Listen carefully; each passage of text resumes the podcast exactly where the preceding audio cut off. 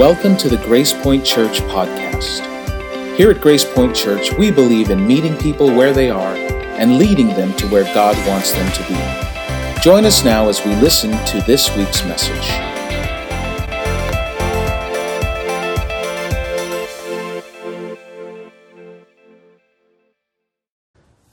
So, for those of you that don't know that today is a very important day, today is Defrost Your Turkey Day. It is. Listen, this is a serious problem if you've got a 20 pound turkey or more that you have and it's frozen and it's in your freezer, if you want to have it ready in time and defrosted properly, you got to take that thing out of your freezer tonight and put it in your fridge so that it will be defrosted and ready to go by Thanksgiving. And the reason that I know this is because I am the turkey guy. I have made the Thanksgiving turkey for as long as I can remember. It's one of the things that I love doing uh, because there is nothing quite as, uh, as fun and enjoyable to me than to squirt boiling hot liquid butter into the body cavity of a dead bird. I love that so much. And, uh, and so, you know, for those of you who are going to be at my place um, this uh, Thanksgiving, which is not too many of you, um, but it, we're going to have some great turkey because I'm the turkey guy. I, am, I have dubbed myself as the best cook in my family. Uh, and it's true. I, and I tell myself this all the time. Uh, but uh, see, some of you caught that. I tell myself this all the time. Uh, and, and normally people look at, at my wife and they would say that she's the, the, the better cook among us. Uh, but she will tell you, uh, after years of prodding and coaching, uh, she will tell you no, that it is me. Uh, but I'll, it's tough sometimes because I, I, remember this one time we were I was cooking something and I can't remember anymore uh, what I was cooking or what event I was cooking it for. I think that my mind has has blocked it out to preserve uh, my own mental health. So I don't remember anymore what I was cooking, but I was cooking something. And as I was cooking it, uh, Terry was looking at me and she was telling me that I, she said, like, she doesn't think that that's the way I'm supposed to do it. But of course, when I hear that, I just immediately had to let her know and remind her who was the best cook in the house. And, and tell her that regardless of what she may think is the best way to do it, I am the person who knows the best way to cook this particular dish. And once again, I don't remember what it was, I have blocked it from my memory. And so I'm cooking it through, I'm cooking it through. I get to the very end, and, and the, the kitchen smells, and I go to taste it, and it is way too salty. I mean, it was just horribly bad. And I didn't know what to do, and I started to panic, mostly because my reputation was at stake here. And it was too late to cook anything else. And so I did what any self respecting man would do. I went to my wife for help. And I said to her, I don't think that this is turning out right. Can you taste it and see?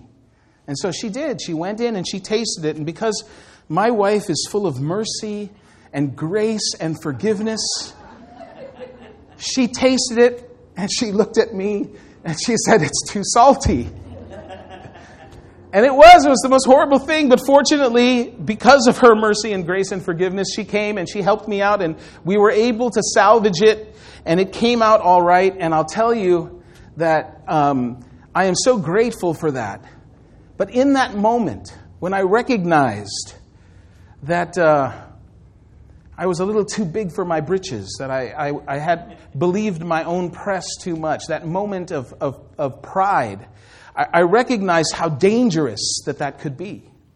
And so, in our series that we're wrapping up today, we've been talking about uh, things that, that we think Jesus would undo. We talked about the fact that years ago there was this movement, and it actually started about 100 years ago, that, that uh, someone first wrote and asked the question, What would Jesus do? And then there was this craze where people were wearing bracelets and shirts and mugs and, and, and, and had those four letters, WWJD, and, and asked themselves, what would Jesus do? And, and then so we started this series talking about this question that I think comes naturally out of it. That if Jesus would to look at how this movement that he started has evolved into and what it is today, what would Jesus look at and say, This is something that I need to undo? What would Jesus undo if he was here today?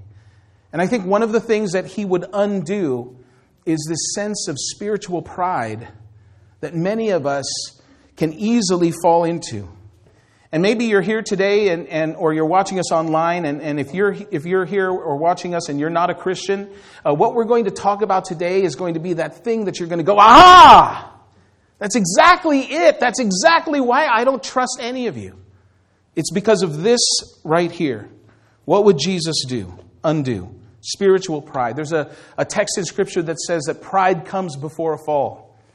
And, and the reason that Jesus wants us to get rid of this pride that is in us is because he doesn't want us to fall. He doesn't want us to experience that fall that comes with pride, that fall that comes when we have a, a misplaced sense of our worth or our, or our value. And so as we, going, as we start going through this and start looking at, at the, the, the verses in Scripture that we're going to look at today, the, the one thing that I, I want us to kind of keep in mind is this, is that, you know, there's, this, there's a, a saying that says that one of the most loving things that you can do to another person is to look them in the eyes and tell them the truth.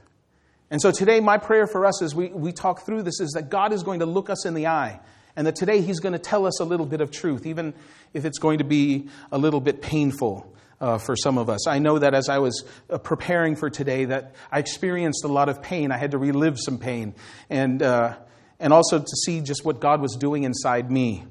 Um, so today we're going to look at a story that Jesus told. Um, it's a story that the apostle Luke uh, wrote down for us so that we could have that story here today. And this story is a story about two guys, two different guys, but they were going to the same place to do the same thing. And in this story, Jesus is going to show us the difference between these two guys. And maybe in this story, we might see ourselves in one of these guys. So it starts out like this, and it says, And he, and this is Jesus, and he also told this parable. And a parable is just a story that is supposed to teach a lesson. And so he says, He told this parable to some people. So right away, uh, Luke is telling us that this parable that Jesus was telling wasn't for everybody who was there, but it was for some people who were there. And, they, and he describes these some people. It's, it's some people who trusted in themselves that they were righteous. And, and that, that phrase is just a fancy way of saying that, that they trusted in who they were and what they'd done and, and what they were able to do and what they've accomplished in life. They were trusting in who they were according to them and believing that because of their own actions that they were righteous. And then he says this. He says that there was an impact in that. He says that there was a result of that. That because these people trusted in themselves that they were righteous, they viewed others with contempt. They viewed others with contempt. And the thing that we want to take away from this is that when we are talking about our experience with God, that the vertical is always connected to the horizontal. That the way that our relationship is with God is always going to be connected with how our relationship is with other people. The vertical is always connected to the horizontal. And so he is addressing these, this, these people in the crowd, and he's specifically addressing the people who have bought into this idea that we can have confidence, we can have faith, and we can have trust in ourselves. And what Jesus is going to tell us, and what he's saying right here, and what he's going to show us in this, is that when we have faith and confidence in ourselves, that when who we are is based on what we've done, that that, that, that ends up growing pride in us. And pride always causes us to look down at other people. That pride always causes us to take a lesser view of the people that are around us, partly because that's the way that we stay lifted up. And so here's Jesus, and he's talking to this small group of people, and he's, he's trying to get them to see that the vertical affects the horizontal. That our relationship with God is affected by how we view other people. And so he tells this story, and this is how the story goes. He says, Two men went. Two men. So he's talking about two different people. Two men went to the temple to pray. They were two men, and they were going to the same place to do the same thing.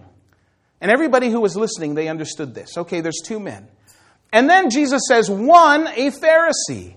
Now, over the years, and if you grew up in church, if you grew up uh, reading the Bible, and, and in fact, if you've ever, uh, if you've been here at Grace Point for a while, you know that we always look at the Pharisee as the bad guy, right? He's the guy that when he shows up on the screen, everybody goes, boo.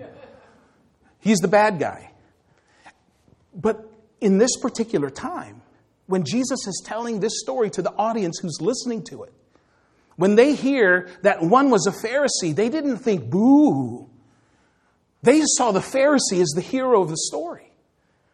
When they heard that there were two men and one of them was a Pharisee, they knew immediately who the good guy was in the story. It was going to be that guy. And then when he goes on and tells us about the other person, and he says, and the other, a tax collector, it's solidified in their mind who the good guy was and who the bad guy was in this story. You see, here's two men, and they're going to the temple, and the temple was the place that represented God's presence. It was the place where, in that time, that they went to get into the presence of God, the visible presence of God. And here you have one guy who was a Pharisee. He is a religious leader. He, today, he would be someone like a, a pastor or, or, or a church leader. He is a person who, who knew the Ten Commandments. He knew the 613 other commandments that were put into place to keep us from breaking the Ten Commandments. He knew all of those things. He was a upstanding citizen. And then he contrasts it with a tax collector. Now, now today, for some of us, we hear tax collector and we think of the guy at the IRS. Well, listen, it has nothing to do with that. It was not at all anything like, like the, the tax collectors that we think of today.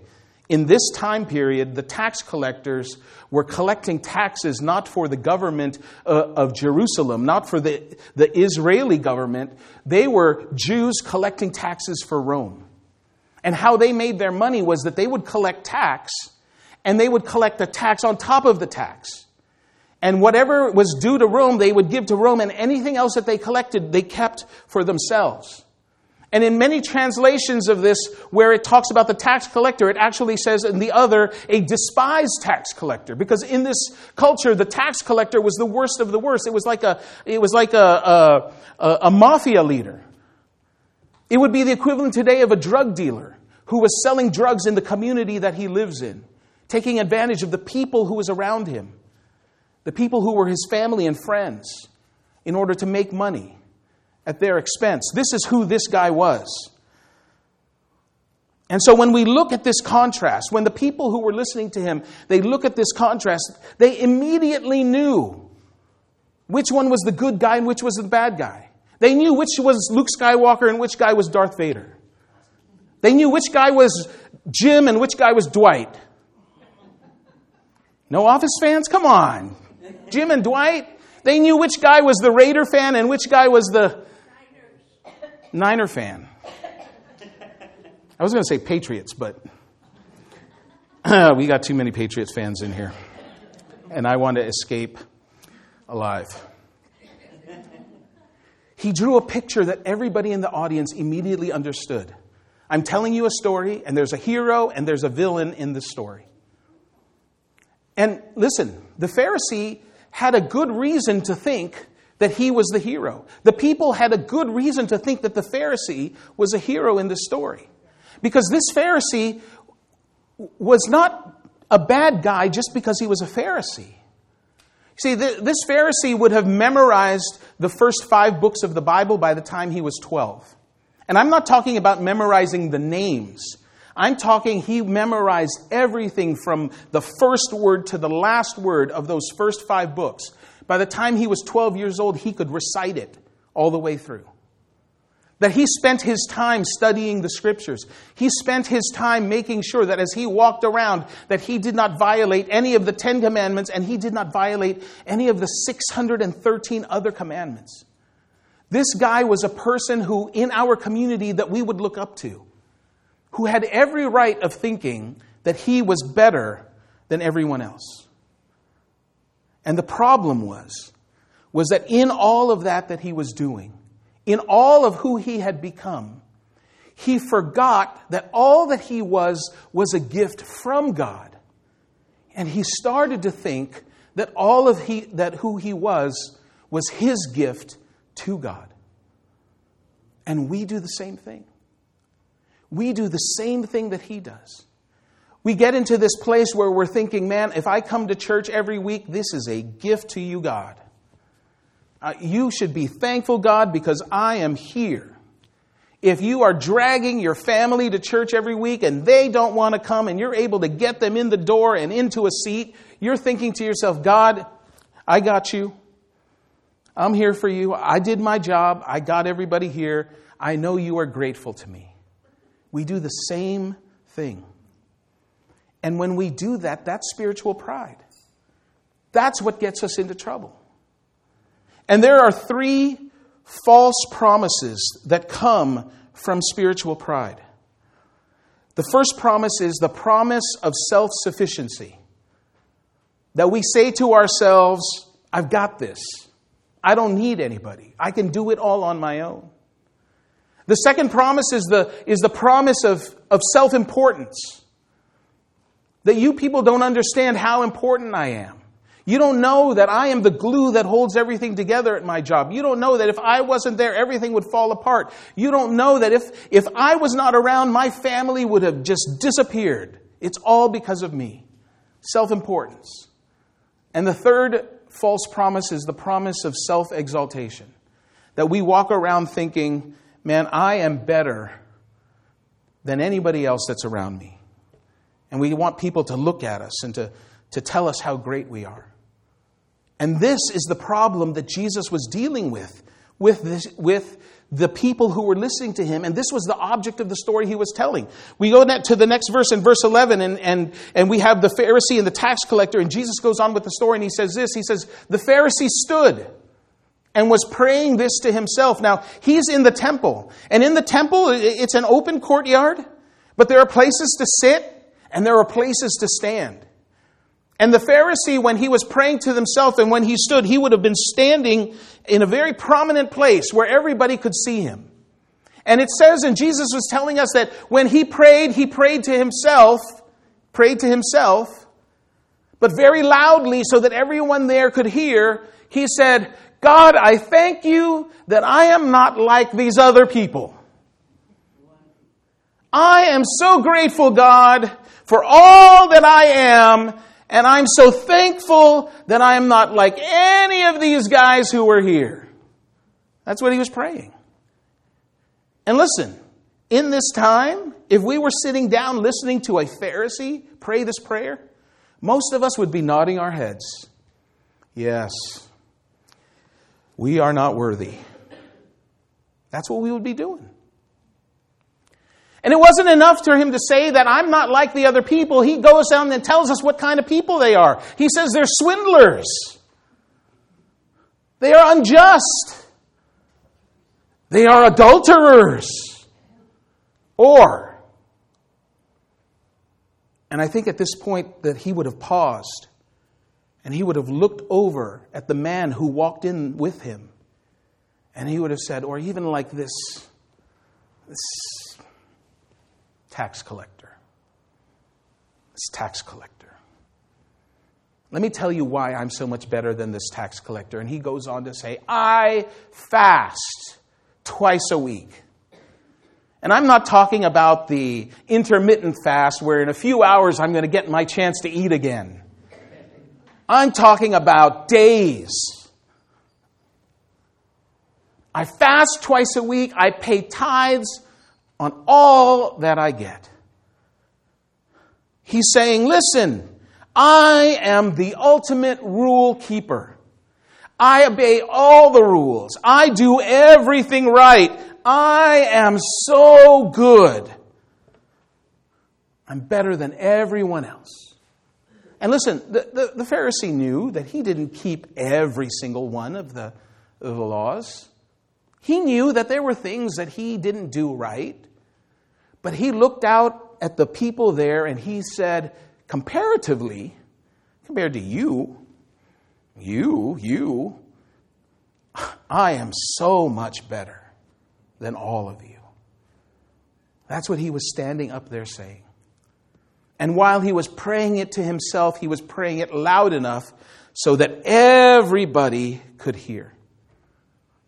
And remember, the audience who was listening to this, they're still thinking, yeah, that's right. He's the hero of the story.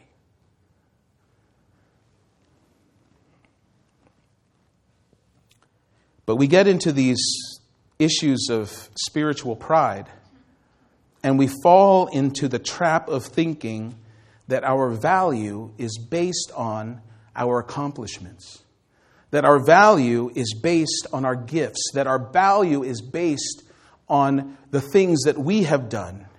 And the problem with that is that inward directed emotion leads to outward directed action. The feelings that we get about ourselves that's directed inside us always lead to an action that comes out of us.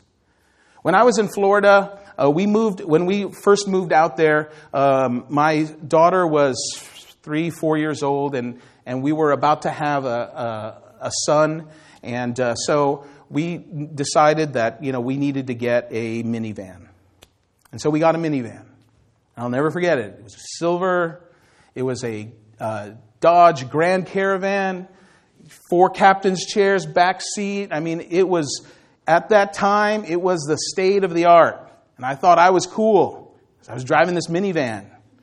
Till one day I read this article in, the news, in, a, in a magazine, and it, and it had different rules for men. And rule number 351 was that a man who drives a minivan is exactly one half of a man. so I'm driving my minivan, and I'm thinking, I am exactly one half of a man? And suddenly it hit me. I was no longer cool. And so I didn't want people to see me in my minivan because it was not cool. You know how you you, you roll up to the stop sign, to, to the stoplight, and you look over, and there's, there's some people in the car, and you kind of go, How you doing? You cannot do that in a minivan.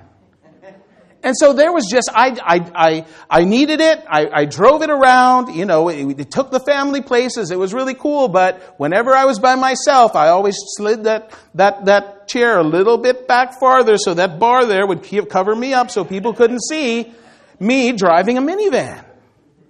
Well, finally, the kids grew up, and I was able to get rid of the minivan, and I got myself a nice Acura 3.2 TL sedan. Oh man, this thing was great. Leather interior, and, and uh, the engine was just amazing. And, and you could go automatic or slide it over, and then you could go manual transmission. And I just, I, everywhere I drove, I had, you know, I had the gangster lean out the window. I had the, the sound turned up. People knew I was coming before I got there. You see, it was all about the inward directed emotion forcing the outward directed action. How we believe about ourselves determines how we act and how we act towards other people. And so we can look at this story of the Pharisee and we can say to ourselves, well, yeah, we, you know, sitting here today, we, we listen to this and we think, yeah, he's got to be the bad guy. But for many of us, we do the exact same thing. I know that I have done the exact same thing many, many times. You know who's the worst at this? The worst at this is parents. And I know because I'm a parent. And you know what parents do? Parents, they, they, they, they look at, at other people's kids and they just thank God that my kids aren't like them. Did you see their kids? I mean, I know we're not perfect parents, but man, those kids are going to be in jail one day. And so we talk bad about other people's kids, not overtly, but you know, slyly. We talk bad about them. And, and, and I think part of the reason is, is because it makes us feel better that we're not doing so well with our own kids. Or we start walking around thinking that we don't need God. I don't need to pray. I don't need to read my Bible, especially when I look around at all the other people at church and I think to myself, I'm doing way better than them. So they're the ones that need to pray. They're the ones that need to read. Not me, I'm doing all right. We easily fall into this trap. We easily fall into this trap of thinking that, that you know, it's okay for us to look around and have other people look at us and think to ourselves, man, I've got it better than everyone else has got it, so I'm doing fine. I, um, I, have been uh, doing this now for 14 years. I've been a pastor for 14 years. And uh, I, I know I, I, I am very clear that I don't know everything. I, I probably know very, very little. I'm one of those guys who, who doesn't know all of the things that he doesn't know. So, uh, but I get that, and I, I understand that. And th- there have been moments, especially uh, moments here in the history of our church, where I have just questioned everything. I've, I've, asked God, like, you know, is this what I'm supposed to be doing? Or is this really making a difference? And I remember one day I, I was listening to another pastor preach a sermon. And have you ever, have you ever watched a movie or, or listened to somebody talk or tell a story? And like, as, as they're going, you're going, yeah, yeah, yeah, exactly. Well, this pastor was telling his story. And I could, I could connect with it so much because, because so many elements of his story were the same as mine. And he was talking about how when he started out, you know, he was only 23 and I was not 23, but, you know, um, so that part wasn't similar. But he was telling a story of how when he started, you know, people were telling him what a great communicator he was and, and, and how he needed to go out and start a church or, or get connected in and start working in a church. And, and that, you know, one day he was going to be talking to, to, to hundreds and thousands of people. And, and I had the exact same thing. I had people telling me that. To this day, there are people who walk up to me and, and remind me that one day I'm going to be speaking in big, huge auditoriums. And that's really great to hear if you don't believe your own press. And so I'm hearing this pastor, and he's telling me about how all these things that people are saying to him, and I go, Yeah, I, I can understand that. And then one day he said, he, so he was telling the story, and he said this. He said he was talking to God, and he was asking God, You know, God, I'm here, I'm doing exactly what you're saying, but I don't feel like anything is happening in my church. I don't feel like anybody is, is, is, is their lives are changed. I don't feel like we're not growing, nothing is happening here. And he said, he heard God ask him, he said, What, what is it that you want? And he said, I want to make a difference. And he said, Okay, would you be okay if a thousand people's lives were changed because of you? And he was like, Yes, absolutely. If, if a thousand people's lives changed, then I would know that I'm doing exactly what I'm supposed to do.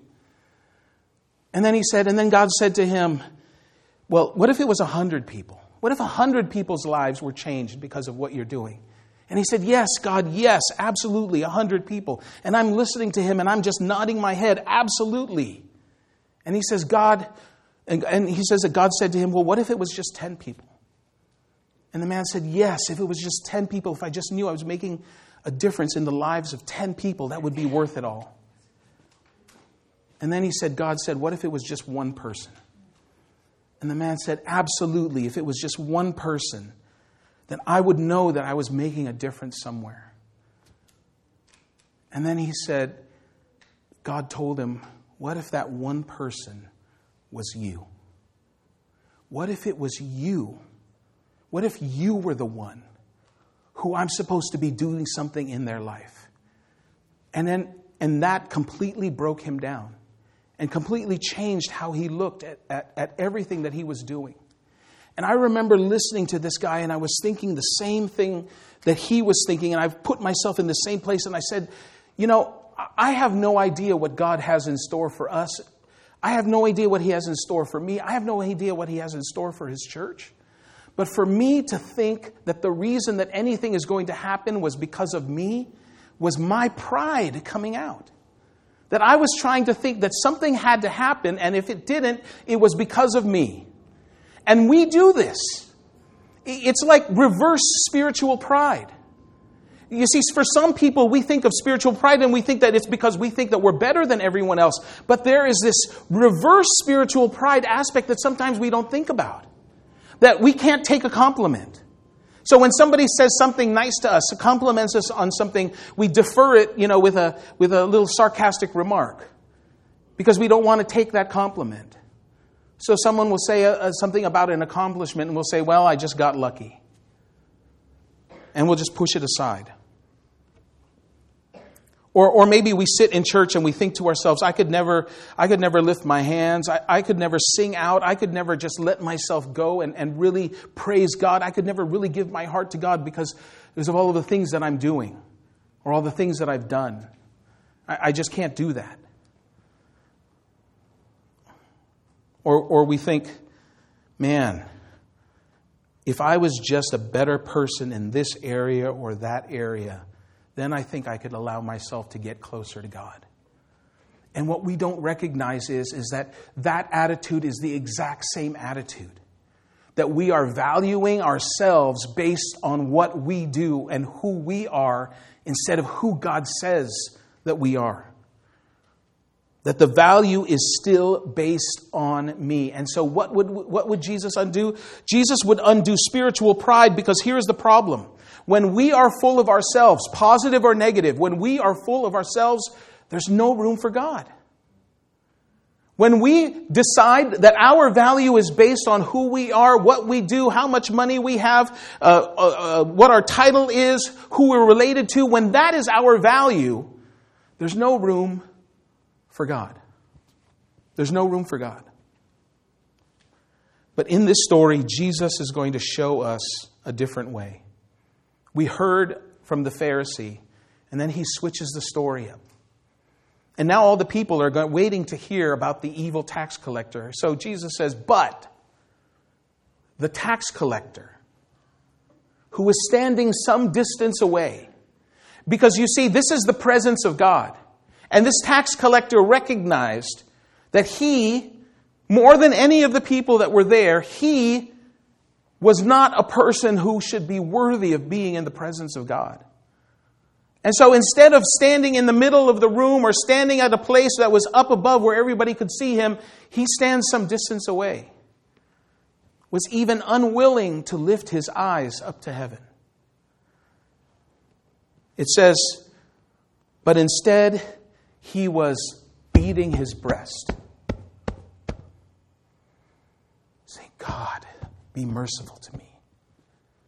Be merciful to me, the sinner. Because you see, this person went to the temple believing that there was no way he could get close to God. This person went to the temple believing that there was no way he could earn his way to God. You see, because this person, this tax collector, for him to follow the law, to follow the rule, to be the person who, who obeyed what needed to be done in order to make himself good with God, according to the people, to obey that rule, what he had to do is he had to pay back everything that he had ever taken from anybody, plus 20% on top of it. And there was no way he could do that. There was no possible way that he could follow the rules to earn his way back to God. And he knew that. And so he went there. He went there knowing that he could never measure up. And he was beating his chest. God, be merciful to me. I'm a sinner. Be merciful to me. I'm a sinner.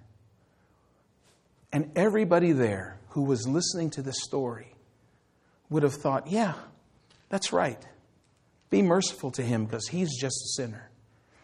And this is when Jesus does what Jesus always does. This is when Jesus takes this story that everybody thinks they know exactly how it's going to end, and he flips it upside down.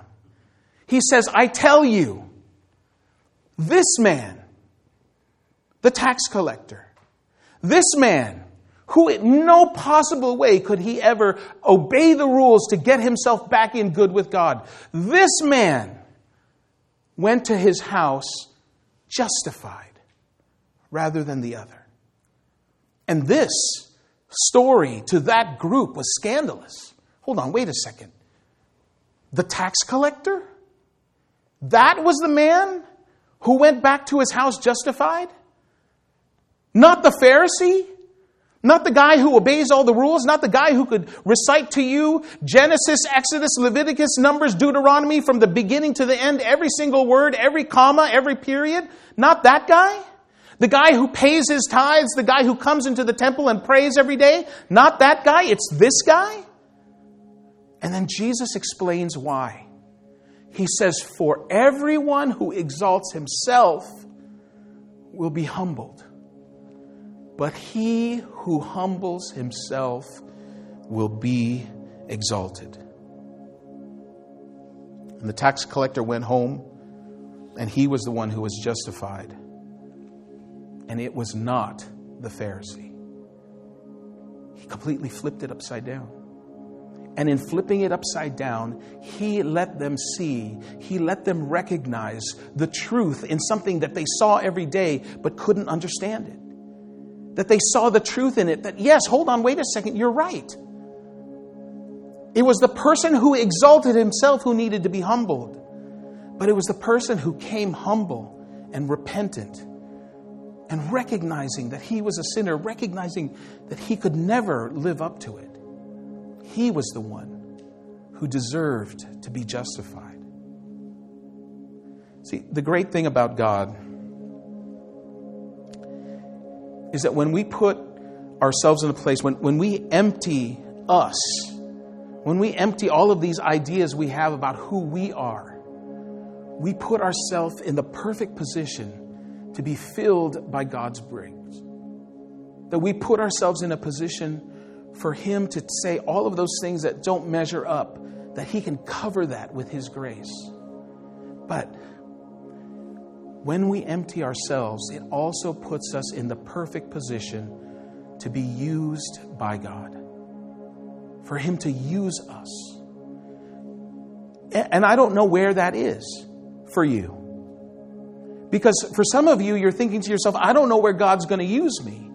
I, I, I, I have a job, I go to it every day, but I don't know how God can use me there. I'm a stay at home mom. I'm a stay at home dad. I, I, I, take the kids to school. I, I, you know, I, I don't know how God can use me there. But wherever we go, in whatever circle that we run in, when we empty us of us, we put ourselves in a position for God to be able to use us. You see, pride is about my glory, but humility is about God's glory. Pride is about how can I be the one to measure up, or how am I going to measure myself because of what I've done or where I've fallen short. But humility is about how I can put God in that place instead of me. We all get to a place where our value is about us. And the one thing that can set us free from falling into the trap of spiritual pride, from falling into this place where when we're doing good, we think we're better than other people, or when we're doing bad, we think we're worthless to other people, is when we allow ourselves to, to just be valued by who God is and the value that God gives to us. Pride is about my glory. But when we are humble, when we recognize that it's not us, it brings glory to God. So, the question we have to ask ourselves, and as we close out this series, the question that we need to ask in everything that we do, in every decision that we make, in every place that we go, in everything that we do, the question we ask ourselves is this is as I look across the, the, the, the, scenery of my life, as I look at the different decisions that I make, or, or what I'm about to do, or where I'm about to go, we just ask this simple question is this about my glory or is this about God's glory? Because here's the great thing when it's about my glory, the most I'm going to ever be able to do is what I can do. That's it. What my energy can do, what my time can do, what my money can do, what my education can do, it will always be limited to what I can do. But when it's about God's glory, it can only be limited by what God can do. And it's in those times, it's in those moments that we're able to see how much God loves us and see what God can do if we allow Him to work through us.